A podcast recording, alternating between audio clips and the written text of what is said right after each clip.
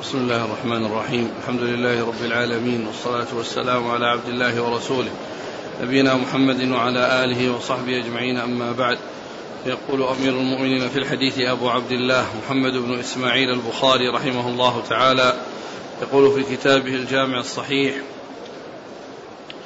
باب ركوب البدن لقوله والبدن جعلناها لكم من شعائر الله لكم فيها خير فاذكروا اسم الله عليها صواف. فإذا وجبت جنوبها فكلوا منها وأطعموا القانع والمعتر. كذلك سخرناها لكم لعلكم تشكرون.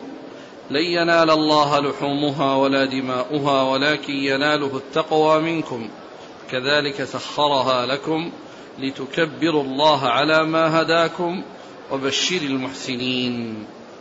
قال مجاهد سميت البدن لبدنها والقانع السائل والمعتر الذي يعتر بالبدن من, غنى من غني أو فقير. وشعائر استعظام البدن واستحسانها والعتيق عتقه من الجبابرة. ويقال وجبت سقطت إلى الأرض ومنه وجبت الشمس. قال حدثنا عبد الله بن يوسف قال أخبرنا مالك عن أبي الزناد عن الأعرج عن أبي هريرة رضي الله عنه أن رسول الله صلى الله عليه وآله وسلم رأى رجلا يسوق بدنه فقال اركبها. فقال إنها بدنه. فقال اركبها. قال إنها بدنه. قال اركبها ويلك في الثالثة أو في الثانية. قال حدثنا مسلم بن إبراهيم. قال حدثنا هشام وشعبة. قال حدثنا قتادة عن أنس رضي الله عنه أن النبي صلى الله عليه وآله وسلم رأى رجلا يسوق بدنه فقال اركبها. قال إنها بدنه. قال اركبها. قال إنها بدنه. قال اركبها ثلاثا. بسم الله الرحمن الرحيم. الحمد لله رب العالمين. وصلى الله وسلم وبارك على عبده ورسوله نبينا محمد وعلى آله وأصحابه أجمعين. يقول الإمام البخاري رحمه الله باب ركوب البدن. والمراد بالبدن التي آه، ترجم يعني لها وأورد الحديث الحديثين بشأنها هي هي الهدي الذي يهدى إلى البيت. هذا هو المقصود بها يعني أنها هدي. وقد يكون بعض بعض يعني وقد يكون يعني هذا الذي يعني وهذا الذي يسوقها يعني لكونها هدي لكونها لكونها هديا لم لم يركبها. وكأنه يعني يعني لا يستسيغ ركوبها لأنها هدي. والرسول عليه الصلاة والسلام آه، أمره بأن يركبها وهذا إذا كان محتاجا إليها. وقد جاء في بعض الروايات أن عليه الجهل أنه مجهد أو أنه يعني يظهر عليه التعب. فالرسول صلى الله عليه وسلم أمره بأن يركب عليها بأن يركبها. فقال إنها هدي. إنها إنها بدنة أي إنها هدي هذا المقصود منها. وإلا كونها بدنة يعني آه، دابة يعني آه، ناقة هذا ليس مقصودا لأن هذا معروف وإنما المقصود آه، كونه يقول إنها إنها بدنة يعني إنها هدي. ويعني وكأن الهدي يعني لا يركب عليه ولا يستعمل. لكنه عند الحاجة يجوز ذلك كما أرشد إلى ذلك رسول الله عليه الصلاة والسلام. وكرر ذلك ثم قال اركبها ويلك أو ويحك. و يعني وهذا لكونه كرر كرر يعني أمر الأمر وهو يعني لم لم يقدم ولم ينفذ يعني هذا الشيء الذي أمر به الرسول صلى الله عليه وسلم. فعند ذلك قال له ويلك أو أو في بعض الروايات ويحك. ولا شك أن هذا كلمة ويلك أو ويحك أن هذا دعاء دعاء عليه ولكنه داخل تحت ما جاء عن النبي عليه الصلاة والسلام أن من دعا عليه دعوة لا يكون لها أهلا فإن الله تعالى فقد سأل الله عز وجل أن يبدل ذلك زكاء وطهرا لهذا الذي دعا عليه. وهذا نظير تربت يمينك وثكلتك أمك وعقر حلقا وغيرها من العبارات. و والإمام مسلم رحمه الله في صحيحه ذكر الأحاديث التي فيها دعاء النبي عليه الصلاة والسلام على بعض الأشخاص مثل ثكلتك أمك وتربت يمينك ويعني وغير ذلك من العبارات التي ظاهرها الدعاء على الإنسان. وذكر يعني من آخرها حديث أم سليم أو قصة أم سليم مع اليتيمة التي كانت لها وقد أرسلتها إلى النبي عليه الصلاة والسلام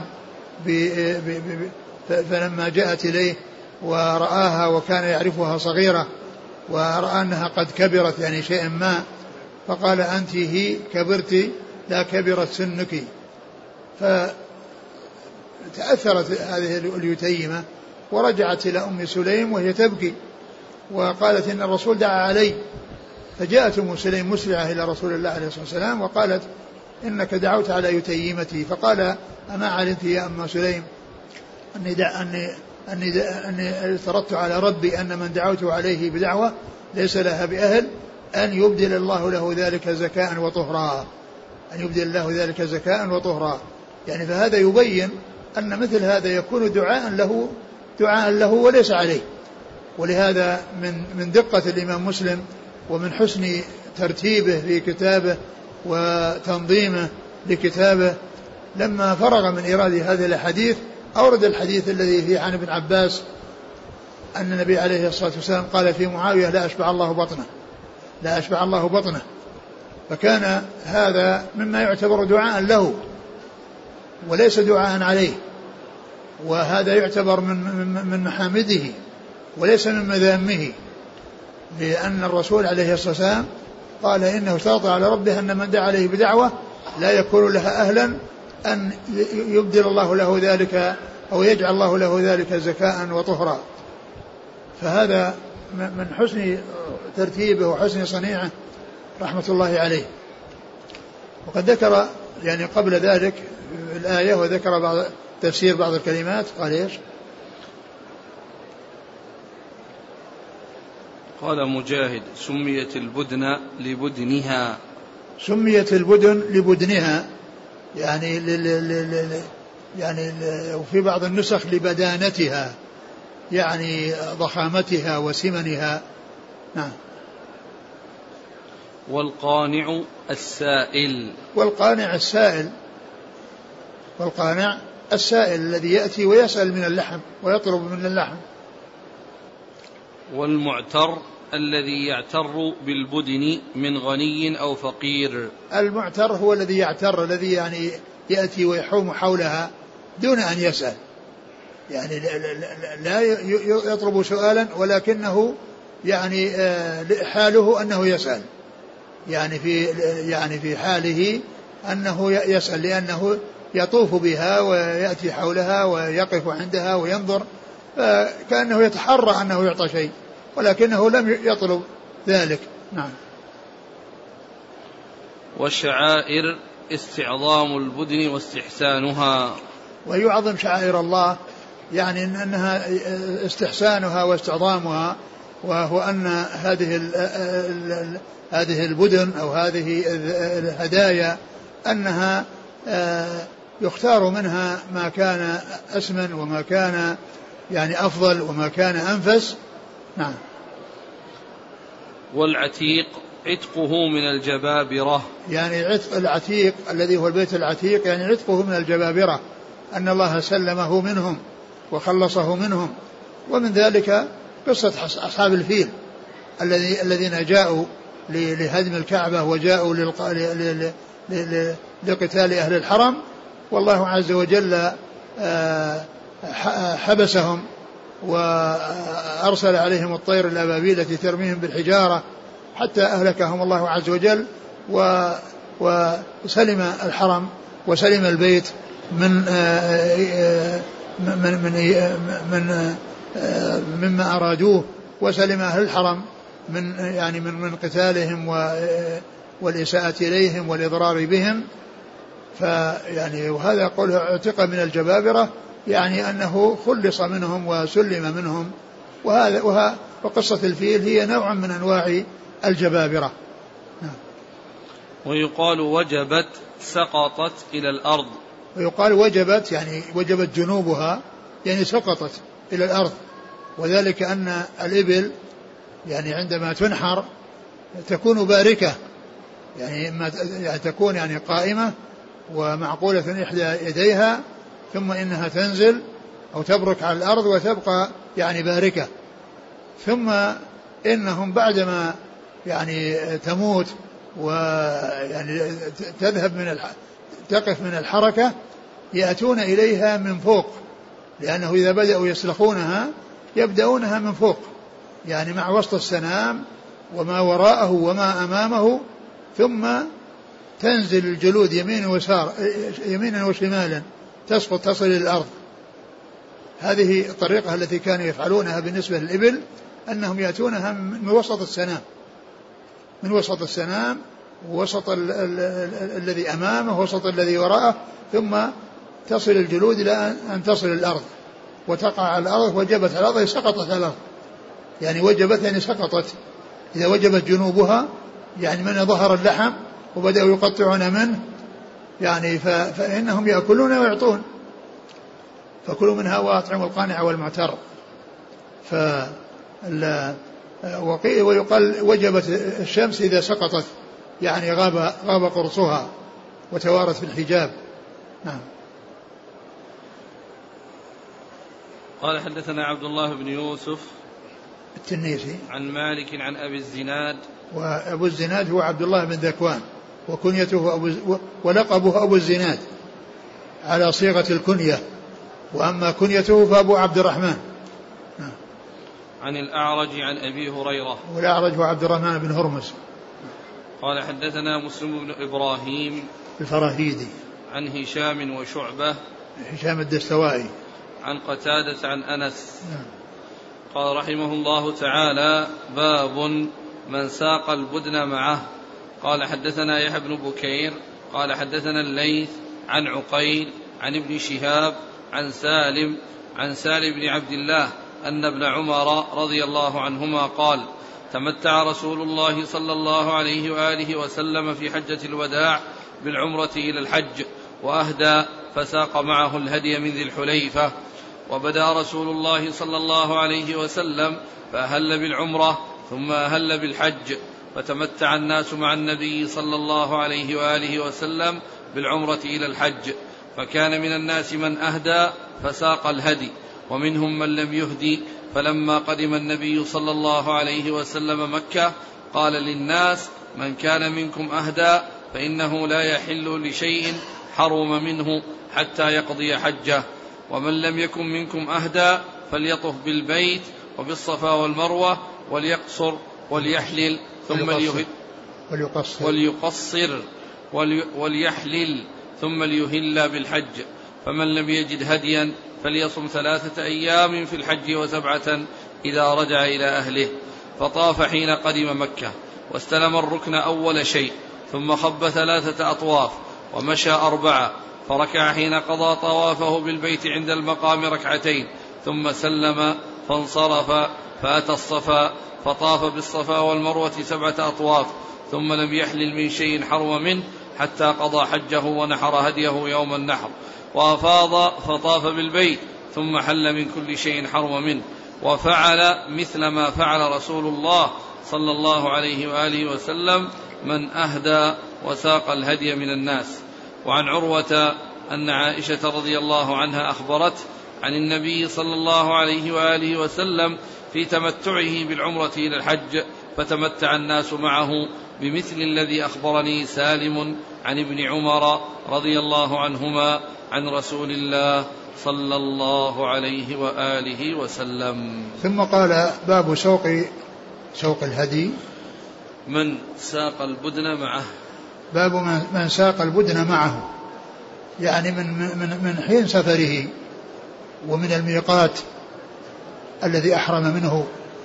وهذا أكمل ما يكون في سوق الهدي. أكمل ما يكون في سوق الهدي أنه يكون من حين الإحرام.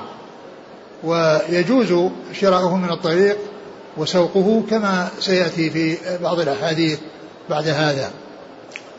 ثم أورد حديث ابن عمر رضي الله تعالى عنهما. قال تمتع رسول الله صلى الله عليه وسلم وتمتع الناس معه. فأحرم بالعمرة ثم أحرم بالحج.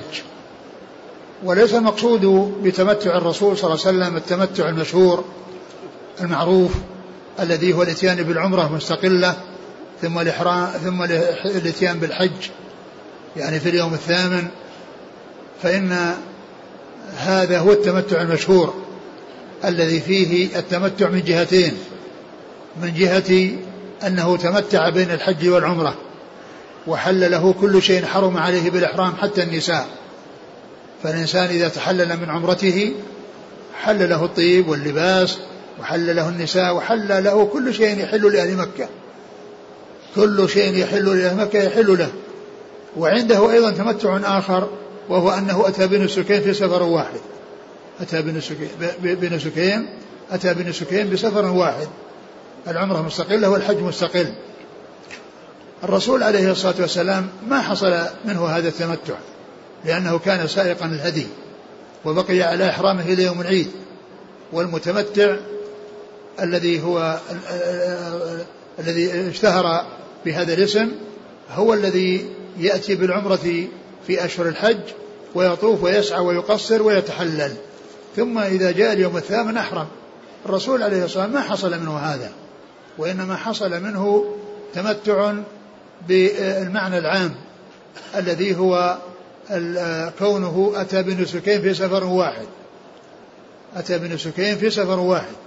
لأن التمتع الذي هو القران والتمتع المشهور يشتركان بأداء نسكين في سفر واحد. ويزيد التمتع الذي هو الاتيان بالعمرة مستقلة عن الحج بأنه يتمتع بكل شيء حرم عليه بالإحرام بين الفراغ من العمرة وقبل الدخول في الحج. فقوله تمتع رسول الله صلى الله عليه وسلم يعني ليس معنى ذلك التمتع الذي هو آه الاتيان بالعمرة مستقلة. وليس معنى قوله أهل بالعمرة ثم أهل بالحج أنه أهل بالعمرة من الميقات وأهل بالحج يوم التروية كما هو شأن المتمتعين بالمعنى المشهور والمعنى المعروف. وإنما المقصود أنه حصل منه التمتع الذي هو الجمع بين النسكين يعني في سفر واحد و, و وهو داخل تحت قوله فمن تمتع بالعمرة إلى الحج فما سيسر من الهدي يعني أن المتمتع آه، والقارن كل منهما عليه هدي والدليل عليه هذه الآية. وقد ذكر ابن كثير في تفسيره أن هذه الآية تدل على وجوب الدم على القارن كما تدل على وجوب الدم على المتمتع. وذلك أن أن أن أن القارن يعني يعتبر متمتعا بهذا المعنى الذي هو كونه أتى بنسكين يعني في سفن واحد. أتى ويجب عليه الهدي سواء ساقه أو لم يسقه. المقارن يجب عليه هدي. فإذا ساقه يستمر على إحرامه إلى يوم العيد. وإن لم يسقه فالمشروع في حقه والأفضل في حقه أن يتحول إلى عمرة ويكون متمتعا التمتع المشهور ويجب عليه هدي. يجب عليه هدي كما يجب على القارن. وإن استمر على على على على طواء على نسكه وعلى إحرامه بالحج القران فإنه يجب عليه الهدي وإن لم يفسخ إلى عمرة لأن القارن عليه هدي كما أن المتمتع عليه هدي وابن كثير ذكر عن تفسير هذه الآية فمن تمتع بالعمرة أنها تشمل القارن وتشمل المتمتع لأن كل منهما يقال له متمتع. فعلى هذا هو هذا المعنى الذي معنى تمتع الرسول عليه الصلاة والسلام. تمتع الرسول عليه الصلاة والسلام أي أنه أحرم بالعمرة وأحرم بالحج وقرن بينهما وقيل وجاء أنه أحرم بالعمرة ثم أحرم بالحج وقد ساق الهدي فأحرم بالعمرة ثم أدخل عليها الحج فصار قارنا. ولهذا من ساق الهدي من المعتمرين من ساق الهدي من المعتمرين فإن عليه أن يدخل الحج العمرة ويكون قارنا ولا يبقى على إحرامه الذي يحرم بالعمرة وينحر هديه إذا وصل مكة وطاف وسعى لأن آه، لأن الحجاج لا يحصل منهم النحر إلا يوم العيد. لا يحصل النحر إلا يوم العيد ولا ينحر الهدي قبل يوم العيد. فمن ساق الهدي وقد أحرم بالعمرة يدخل الحج العمرة ويصير قارنا. وقد جاء في ذلك أحاديث تدل على هذا. فإذا يعني معنى كون الرسول تمتع أنه أتى بالعمرة والحج مقترنين وبدأ بالعمرة ثم أحرم بالحج أدخل الحج عليها. شوف أول, أول الحديث. قال تمتع رسول الله صلى الله عليه وسلم في حجة الوداع بالعمرة إلى الحج وأهدى. فساق معه الهدي من ذي وأهدى يعني أن القارن عليه هدي وقد ساق الهدي معه صلى الله عليه وسلم من ذي الحليفة. بدأ رسول الله صلى الله عليه وسلم فأهل بالعمرة ثم أهل بالحج فتمتع الناس مع النبي صلى الله عليه وسلم بالعمرة إلى الحج. فتمتع الناس مع النبي صلى الله عليه وسلم بالعمرة إلى الحج يعني أنهم أتوا بالعمرة والحج قارنين وأتوا بنسكين في سفر واحد وهؤلاء هم الذين ساقوا الهدي كما ساقه الرسول عليه الصلاة والسلام. أما الذين ما ساقوا هديا وهم معتمرون فإنهم آه، ومنهم زوجات الرسول صلى الله عليه وسلم فإنهن كن محرمات بعمرة متمتعات وليسن بقارنات ولا مفردات. ف آه، آه، فهؤلاء وكذلك الذين لم يسوقوا هديا من القارنين والمفردين أمروا عند وصول مكة أن يفسخوا إحرامهم إلى عمرة وأن يكونوا متمتعين. ولا يبقى على إحرامه إلا من ساق الهدي سواء كان قارنا أو مفردا سواء كان قارنا مفردا أو محرما بعمرة أدخل عليه الحج. لأنه لا يكون التحلل ولا ينحر الهدي إلا يوم العيد ولا ينحر الهدي إلا يوم العيد. فإذا الذين تمتعوا الذين فعلوا كما فعل الرسول صلى الله عليه وسلم ممن أحرم بالعمرة والحج وساق الهدي. وأما المتمتعون الذين حضروا العمرة ومنهم زوجات الرسول فإنهم لما لما طافوا للعمرة وسعوا بين الصفا والمروة للعمرة قصروا من شعور من شعورهم وأحرموا بالحج في اليوم الثامن. وأحرموا بالحج في اليوم الثامن وهذا آه، في حق الذين لم يسوقوا الهدي. نعم. تمتع رسول الله صلى الله عليه وسلم. اقرأ. فكان من الناس من أهدى فساق الهدي نعم. ومنهم من لم يهدي. فلما قدم النبي صلى الله عليه وسلم مكة قال للناس من كان منكم أهدى فإنه لا يحل لشيء حرم منه حتى يقضي حجه ومن لم يكن منكم أهدى فليطف بالبيت وبالصفا والمروة وليقصر وليحلل ثم ليهل بالحج. فمن لم يجد هديا فليصم ثلاثة أيام في الحج وسبعة إذا رجع إلى الرسول عليه الصلاة والسلام يعني قص يعني بين أن أن أن الحجاج ينقسمون إلى قسمين من ساق هدي ومن لم يسق هدي. فالذي ساق هديا يبقى على إحرامه إلى يوم العيد سواء كان قارنا أو مفردا أو محرما بعمرة وقد ساق الهدي فإنه يدخل الحج عليها. فالأنساك الثلاثة التي هي القران والإفراد والتمتع للإحرام بالعمرة إذا كان فيه سوق هدي فإنه يبقى على إحرامه إلى يوم العيد والذي أحرم بعمرة فإنه يضيف الحج إليها ويكون بذلك قارنا ليستمر إلى يوم العيد لأنه لا يجوز له أن ينحر هديه إذا فرغ من العمرة إذا كان متمتعا بل يدخل الحج على العمرة ويصير قارن وينحر يوم العيد. إذا الأنساك الثلاثة كلها الناس قسمين من ساق الهدي ومن لم يسق الهدي. من ساق الهدي يبقى على إحرامه إلى يوم العيد حتى ولو كان أحرم بعمرة يدخل الحج عليها. ومن لم يسق هديا فإن كان من المعتمرين آه، الذي هو عمرة التمتع التي تنتهي ثم يتحج بعدها فإن هذا باق على ما هو عليه. وهذا هو الأفضل الذي آه، رغب فيه الرسول عليه الصلاة والسلام. ومن كان قارنا أو مفردا يعني ممن ليس معهم هدي فهؤلاء أمروا بأن يفسحوا إلى عمرة ويكون الأمر في النهاية إلى أنه يعني آه، يكونوا متمتعين اللي هو التمتع المشهور الذي فيه الفراغ من العمرة والتحلل منها ثم الإحرام بالحج. نعم.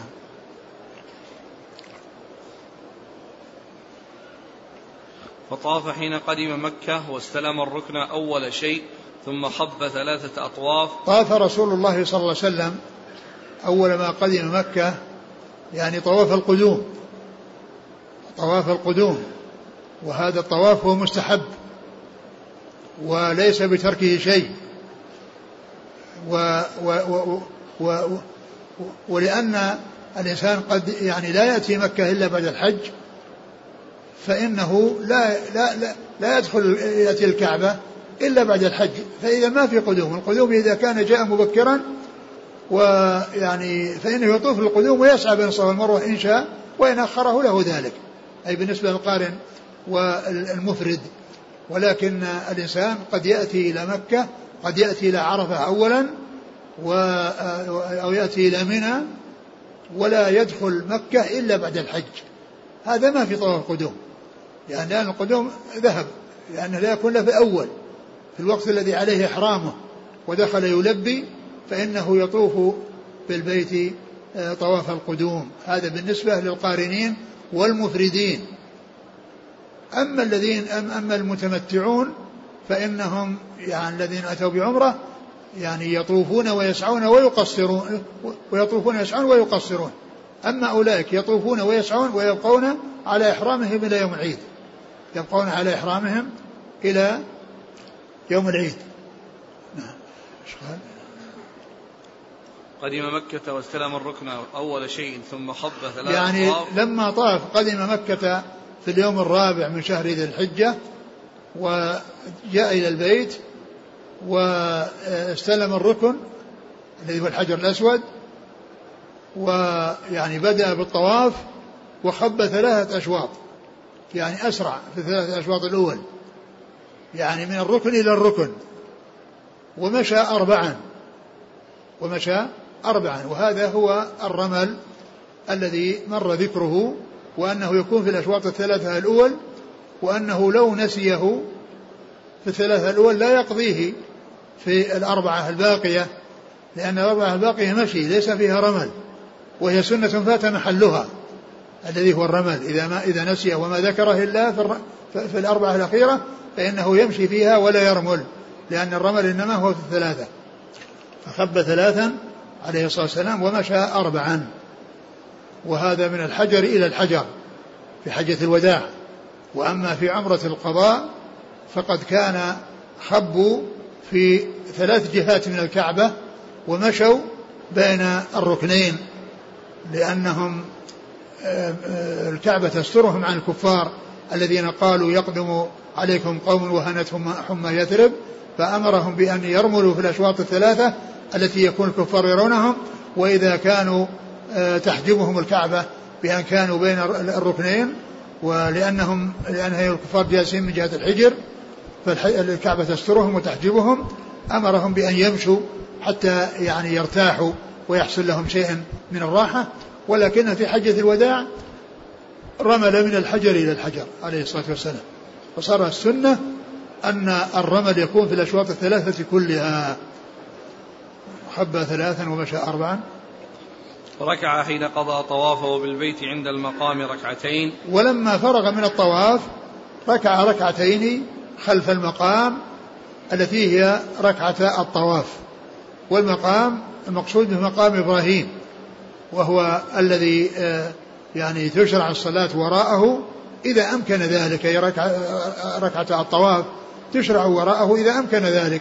وإن لم يمكن فإنها تؤتى يؤتى بها في أي مكان من المسجد ولا يلزم الإنسان أن يصليها يعني في ذلك المكان. والمقام يطلق إطلاقين. يطلق على المقام الذي آه، هو الحجر الذي كان يقوم عليه إبراهيم وهو يبني الكعبة والذي آه، شرع للناس أن يصلوا خلفه ويكون بينهم وبين بينهم وبين الكعبة. ويطلق على المقامات يعني أعمال الحج كلها. ومنه قول الله وهذا الذي هو مقام إبراهيم واتخذوا مقام إبراهيم مصلى. المقصود بهذا المقام الذي في الذي الذي هو الحجر الذي كان يقوم عليه. وأما يعني والمعنى الثاني للمقام أنه جميعا اعمال الحج. ومنه قول الله عز وجل فيه آيات بينات مقام إبراهيم. فيه آيات بينات يعني مقام مقامات إبراهيم. لأن مقام هنا يعني مضاف إلى معرفة فيعم والمقصود به المقامات التي قام بها إبراهيم من الطواف والسعي والوقوف بعرفة والمبيت مزدلفة والمبيت منى ورمي الجمار وما إلى ذلك. هذه المقامات. فإذا مقام إبراهيم ليس مقصود به المقام الذي يصلى وراءه لأنه معناه عام وهو من المضاف إلى معرفة فيعم. مقام إبراهيم أي المقامات التي قام فيها إبراهيم وهي أعمال الحج. والذي قال فيه الرسول إنكم على إرث من أبيكم إبراهيم. يعني أن هذه المقامات وهذه الأنساك والأعمال والمشاعر هي يعني يتبعون فيها, فيها إبراهيم الخليل عليه الصلاة والسلام. وأما واتخذوا مقام إبراهيم وصلى وصلى خلف المقام ركعتين المقصود به الحجر الذي كان إبراهيم يقف عليه وهو يبني الكعبة. نعم. صلى ركعتين ثم؟ قال واستلم. ثم سلم فانصرف فأتى الصفا فطاف. وسلم وسلم ثم سلم. سلم يعني سلم من الركعتين. يعني لما سلم ذهب. وكذلك أيضا هو لما سلم يعني جاء إلى إلى الحجر واستلمه. واستلمه. يعني استلمه بدون بغير طواف. يعني قبل أن يذهب إلى المسعى فإنه رجع إلى الحرم الحجر واستلمه. فسلم من الركعتين واستلم الحجر وذهب إلى الصفا. لكن شربه ماء زمزم ما كان بعد هذا الطواف. أظنه شرب يعني شرب مرتين. مرة في يعني في في, في أول ومرة في في طواف الإفاضة.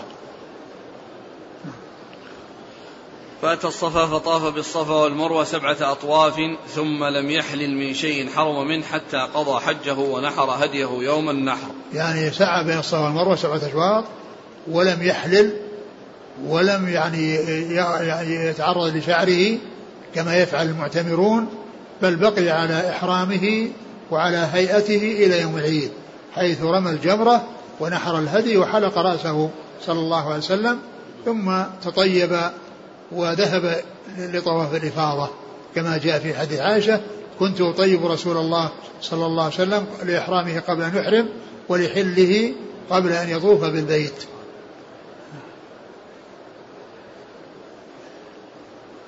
وعلى هذا فهذه الكيفية التي وصفت فيها حج الرسول صلى الله عليه وسلم وفي أولها أنه تمتع المقصود بالتمتع القرآن الذي هو اتيان بنسكين في اتيان نسكين بسفر واحد. والهدي واجب على القارن سواء ساقه أو لم يسقه. نعم.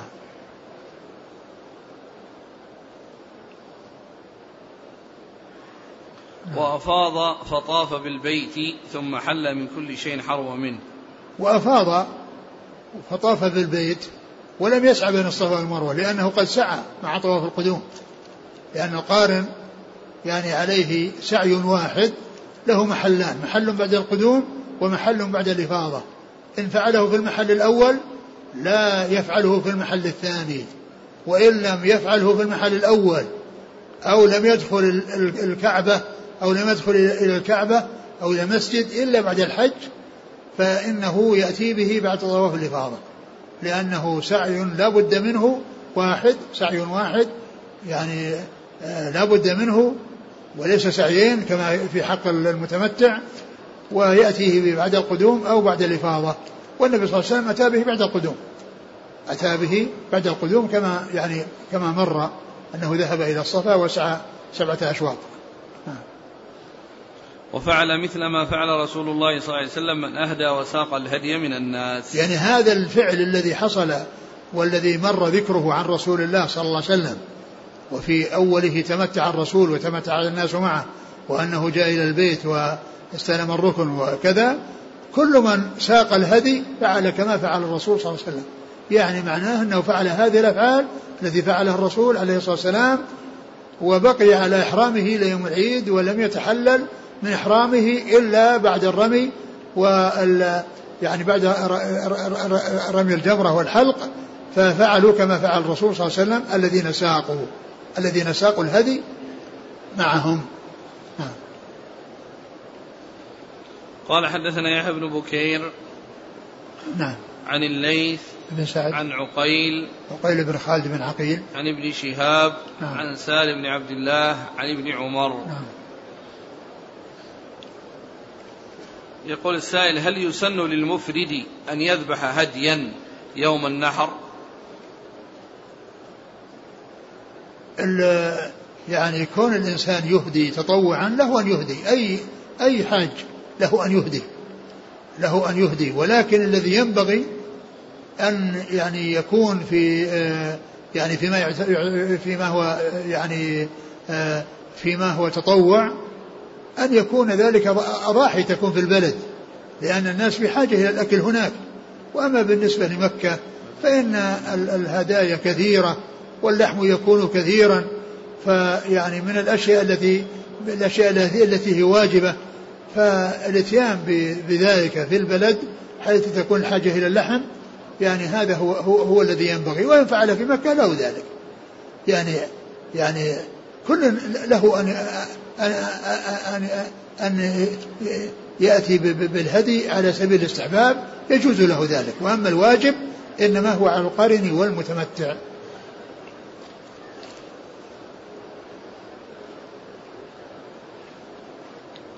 هل من شرط القران سوق الهدي؟ لا. ليس من شرطه. ليس من شرطه سوق الهدي. بل يعني لو يعني فإن فإن الإنسان يعني له أن يقرن وله أن يفرد ولو لم يسق هديا. ولكن القارن يجب عليه هدي سواء ساقه أو لم يسقه. وأما المفرد فإنه لا هدي عليه. قال رحمه الله تعالى قال رحمه الله تعالى باب من اشترى الهدي من الطريق.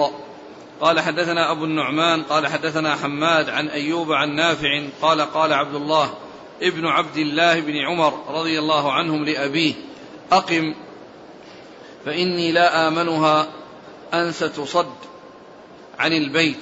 قال إذا أفعل كما فعل رسول الله صلى الله عليه وسلم وقد قال الله لقد كان لكم في رسول الله أسوة حسنة فأنا أشهدكم أني قد أوجبت على نفس العمرة فأهل بالعمرة. قال ثم خرج حتى إذا كان بالبيداء أهل بالحج والعمرة وقال ما شأن الحج والعمرة إلا واحد.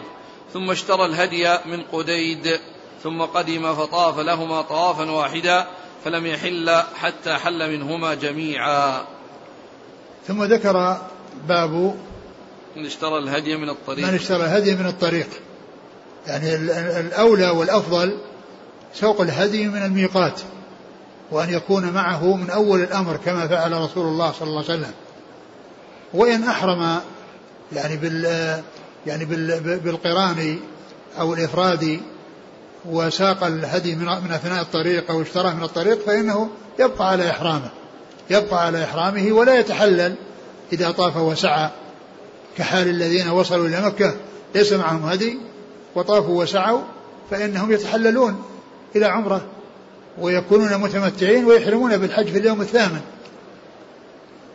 هنا ابن عمر رضي الله تعالى عنهما كان آه، في آه، مر الحديث يعني قبل ذلك وهو أن كان ظهره بالدار يعني أن بعيره موجود في الدار لم يبدأ بالسفر وعرض أو اقترح عليه ابنه عبد الله وفي بعض الروايات آه، أيضا غير عبد الله وأنهم اقترحوا عليه أن لا يحج هذه السنة لأنهم يخشون أن يكون هناك يعني قتال وأن يكون هناك صد عن البيت.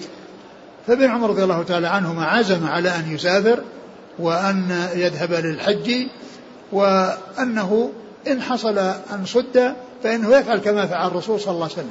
لأن الرسول عليه الصلاة والسلام في عام الحديبية ساق الهدي معه وذاهبا للحرم ليعتمر وينحر الهدي يعني في عندما يعني يعني يأتي بعمرته عليه الصلاة والسلام وكان ذلك في في في في, في شهر ذي القعدة فرده المشركون وحالوا بينه وبين ذلك وبين الكعبة واصطلح معهم على أنه يعني يرجع هذه السنة وأنه يأتي من العام القادم التي هي عمرة القضاء. فالرسول عليه الصلاة والسلام لما صدوه عن البيت حلق رأسه ونحر هديه في الحديبية عليه الصلاة والسلام. وابن عمر يقول إن حصل شيء من ذلك أفعل كما فعل الرسول عليه الصلاة والسلام. يعني معناه أنه ينحر هديه ويحلق رأسه ويرجع. قال إيش؟ أولا. قال قال عبد الله بن عبد الله لأبيه أقم فإني لا آمنها أن ستصد عن البيت. قال إذا أفعل كما فعل رسول الله صلى الله عليه وسلم. وقد قال قد قال الله لقد كان لكم في رسول الله أسوة حسنة فأنا أشهدكم أني قد أوجبت على نفس العمرة. فأهل بالعمرة قال ثم خرج حتى إذا كان بالبيداء أهل بالحج والعمرة. وقال ما شأن الحج والعمرة إلا واحد. ثم اشترى الهدي من قديد ثم قدم فطاف لهما طوافا واحدا فلم يحل حتى حل منهما جميعا. ثم إن ابن عمر رضي الله عنه آه، آه، عزم على الحج. وأحرم بالعمرة أولا ثم لأن الرسول أحرم بعمره وصد عن البيت. فقال ابن عمر ما شأنهما إلا واحدا يعني سواء الرد الصد عن العمرة أو الصد عن الحج والعمرة كله واحد. فهو الرسول أحرم بعمره وصد وتحلل وابن عمر أحرم بالعمرة أولا ثم قال ما شأنهما إلا واحد يعني إذا أحرم بحج وعمره صد فإنه يتحلل. كما تحلل تحلل الرسول صلى الله عليه وسلم من العمرة. ما شأنهما إلا واحدة. فأدخل الحج على العمرة يعني ما كان في البيداء والبيداء هي المكان المرتفع الذي إذا خرج من الوادي من وادي الوادي العقيق الذي يكون فيه الإحرام يأتي البي تأتي البيداء. فأحرم وأدخل الحج على العمرة. ولم يكن معه هدي ولكنه اشترى هديا في الطريق من قديد. اشترى الهدي من الطريق من قديد وساقه من قديد. فدل هذا على أن سوق الهدي يعني يكون من, من, من أول الطريق ويكون من أثناء الطريق. لكن كونه من أول الطريق هذا هو الأولى لأنه فعل الرسول صلى الله عليه وسلم. فلما وصل إلى مكة قال إيش؟ قال حتى إذا قال واشترى الهدي من قديد ثم قدم فطاف لهما طوافا واحدا فلم يحل حتى حل منهما جميعا. آه، قدم عبد الله بن عمر وطاف لهما أي للحج والعمرة طوافا واحدا.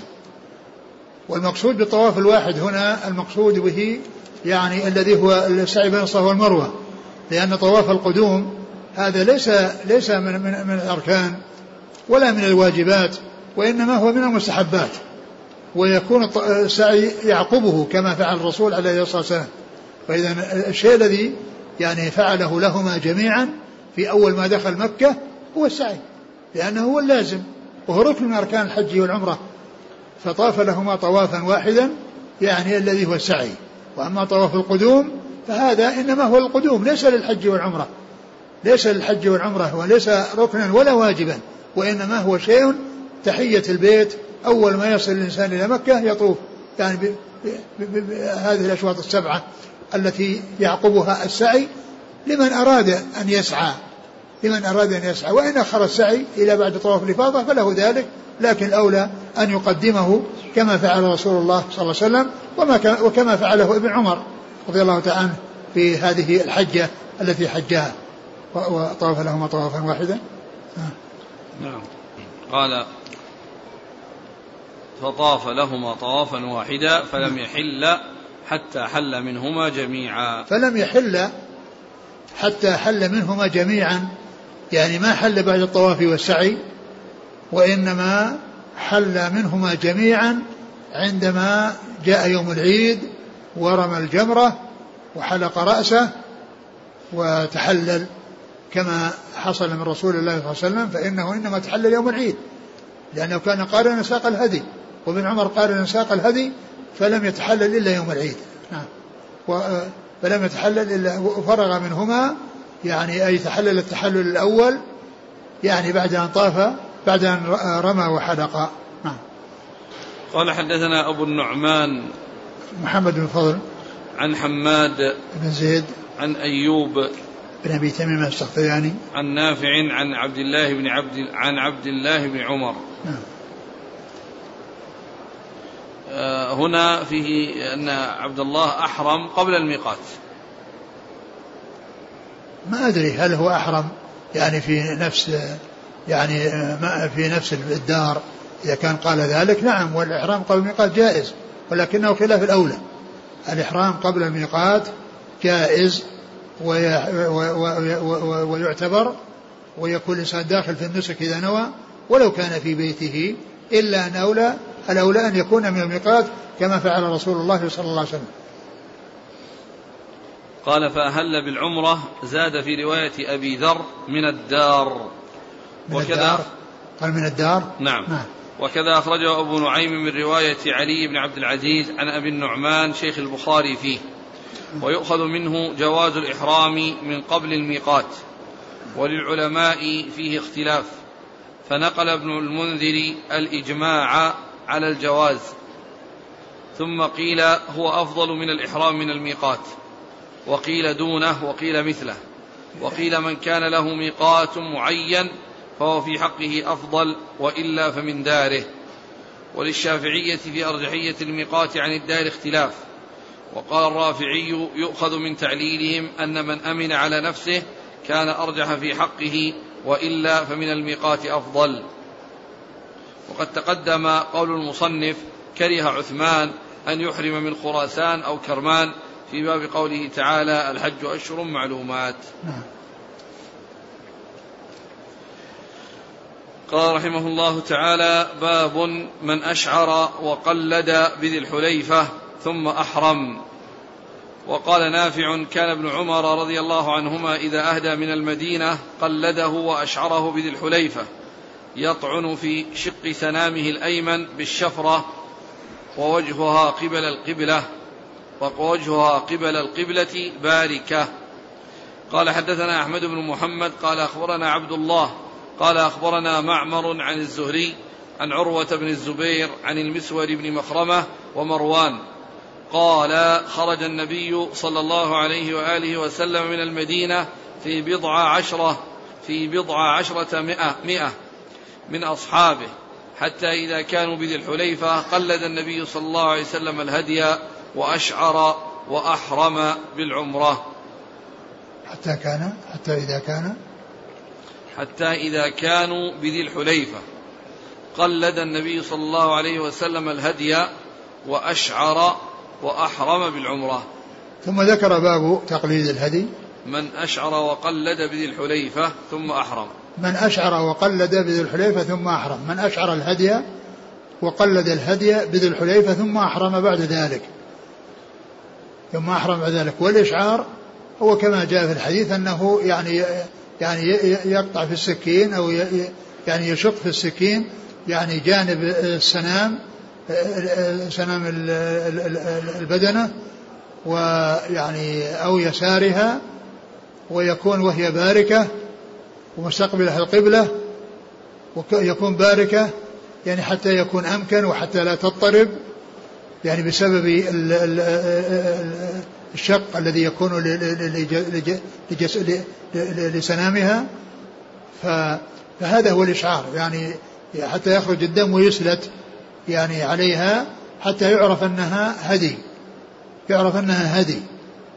وكذلك أيضا تقلد يوضع في رقبتها قلادة. يوضع في رقبتها قلادة يعني ففيه تقليد وفيه إشعار. وهذا وفائدة التقليد والإشعار أن أنها تكون علامة على أنها هدي. وأن ما وأنها إذا ضاعت يعني فيعرف أنها هدي وأنها يذهب بها إلى الحرم وكذلك أو ترد إلى صاحبها إذا عرف ويعني ف فليش وكذلك لو لو لو عطبت يعني فإن المساكين يأتون إليها ويعني يأخذون لحمها يعني فيه فوائد الإشعار والتقليد. فالرسول عليه الصلاة والسلام عام الحديبية يعني قبل أن يذهب يعني آه، أشعر هديه وقلده جعل فيه القلائد في رقبته وأشعر آه، آه، سنامه. وهذا الإشعار إنما يكون للإبل وقيل إنه يكون أيضا للبقر وأما الغنم فإنها لا تشعر لضعفها ولوفرة صوفها فإنه لا يتبين الإشعار يكون مختفيا فلا يحصل المقصود منه. فالغنم لا تشعر ولكنها تقلد وأما البقر والغنم والإبل فإنها تشعر وتقلد.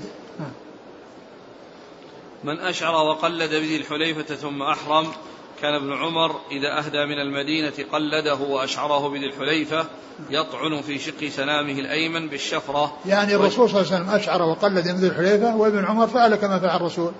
أشعر وقلد من ذي الحليفة. والإشعار هو أن يطعن في السنام من جهة الأيمن. وجاء أيضا ما يتعلق بجهة الأيسر. نعم. ووجهها قبل القبلة باركة. باركة لكون يعني يعني أمكن يعني حتى لا تضطرب. يعني أو تنفر فإذا كانت باركة ومعقولة. يعني نعم. خرج النبي صلى الله عليه وسلم من المدينة في بضع عشرة مئة من أصحابه. يعني عام الحديبية كان الذين معه بضع عشرة. قيل إنه خمسة يعني ألف وخمسمائة وقيل ألف وأربعمائة وقيل ألف وثلاثمائة يعني ثلاثة أقوال. قيل إنهم ألف وخمسمائة وقيل إنهم ألف وأربعمائة وقيل إنهم آه أنهم ألف وثلاثمائة وأظن يعني يعني ما بعض العلماء رجح الأوسط.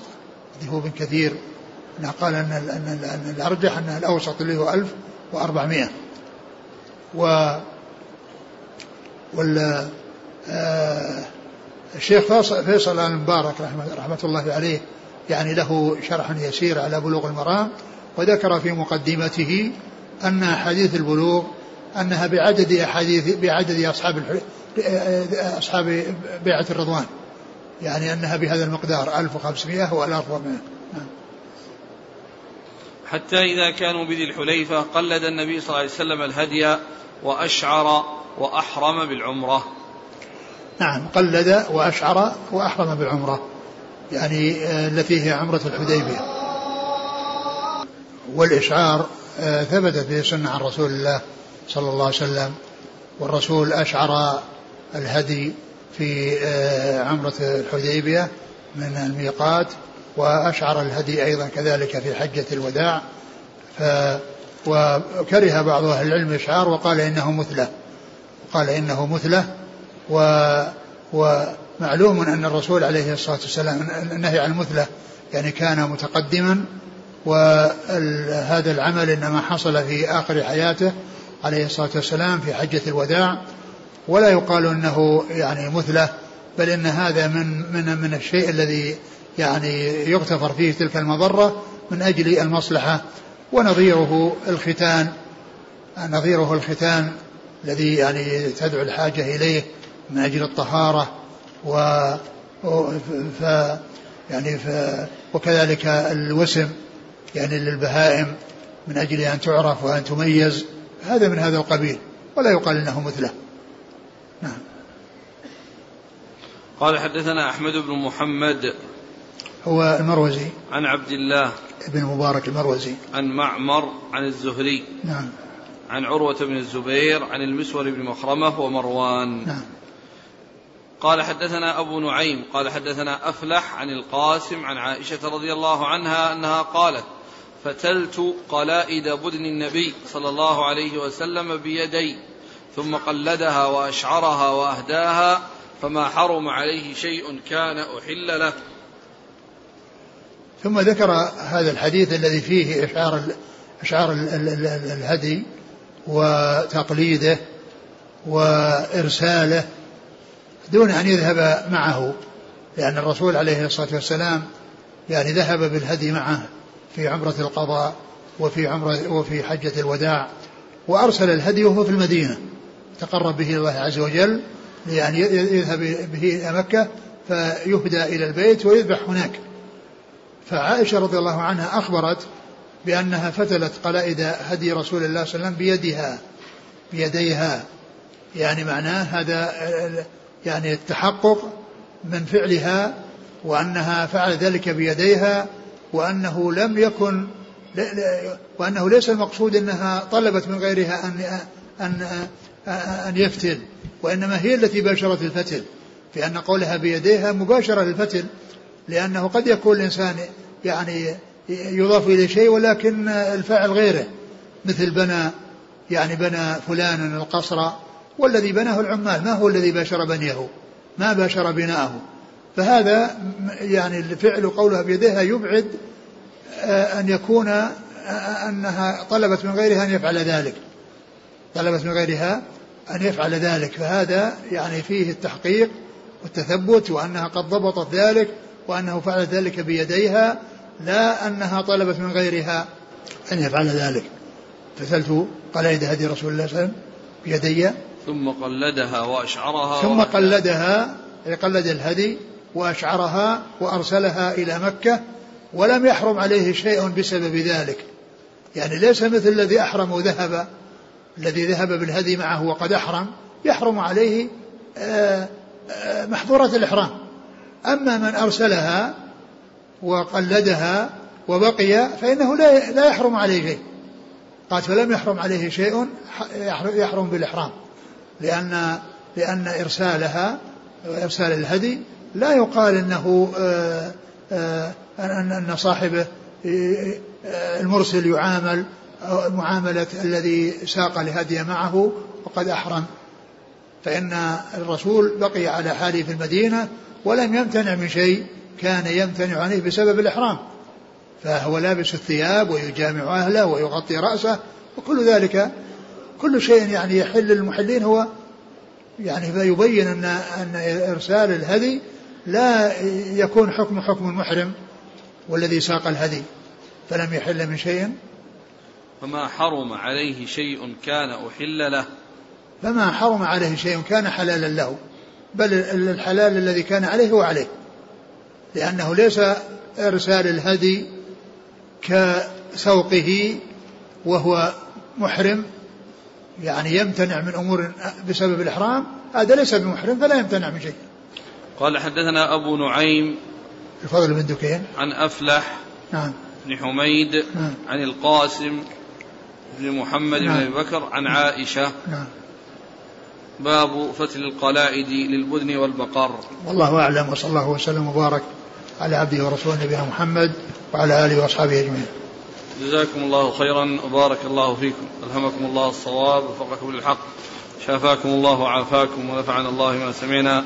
غفر الله لنا ولكم وللمسلمين أجمعين آمين. يقول السائل فضيلة الشيخ أحرمت من أبيار علي للعمرة ثم شاء الله فحصل لي حادث فجاءت الشرطة وأدخلت السجن وبقيت على إحرامي عدة أيام ثم تحللت. وبعد خروجي من السجن ذهبت إلى مكة طفت بالبيت فهل يجب علي شيء بعد ذلك؟ أعيد السؤال. يقول أحرمت من أبيار علي للعمرة ثم شاء الله فحصل لي حادث. جاءت الشرطة وأدخلوني السجن بقيت بإحرامي عدة أيام ثم تحللت. بعد خروجي من السجن ذهبت إلى مكة طفت بالبيت. هل يجب علي شيء بعد ذلك؟ ليس عليه شيء إن شاء الله لكن لو أنه يعني آه، بقي على إحرامه لأنه قد لا تطول المدة. أما لو طالت يعني ف يعني ولا يدري متى يخرج قد تطول. فإن الأمر في ذلك سهل لكن كونه يعني أوقف قد يكون يعني يوم أو يومين يعني يبقى على إحرامه ولكنه ليس عليه شيء إن شاء الله. يعني فعل هذا ب ب يعني بجهل الذي هو كونه لبس ولباس الإحرام وكونه يلبس الثياب وهو جاهل لا يؤثر ذلك فيه. يقول جزاكم الله خيرا إذا كان على الإنسان قضاء صيام رمضان وحج ولم ولم يهدي حينئذ عليه أن يصوم سبعة أيام إذا رجع إلى أهله. فبأيهما يبدأ؟ بقضاء رمضان أو بصوم سبعة أيام؟ كلها واجبة. كلها واجبة. يعني يعني هذا لازم وهذا لازم. لكن لو لو بدأ بال يعني بالفرض الذي هو لازم له ويأتي بعد ذلك بالشيء الواجب. لأن هذا واجب وذاك فرض. جزاكم الله خيرا. سبحانك اللهم وبحمدك. نشهد أن لا إله إلا أنت نستغفرك ونتوب إليك.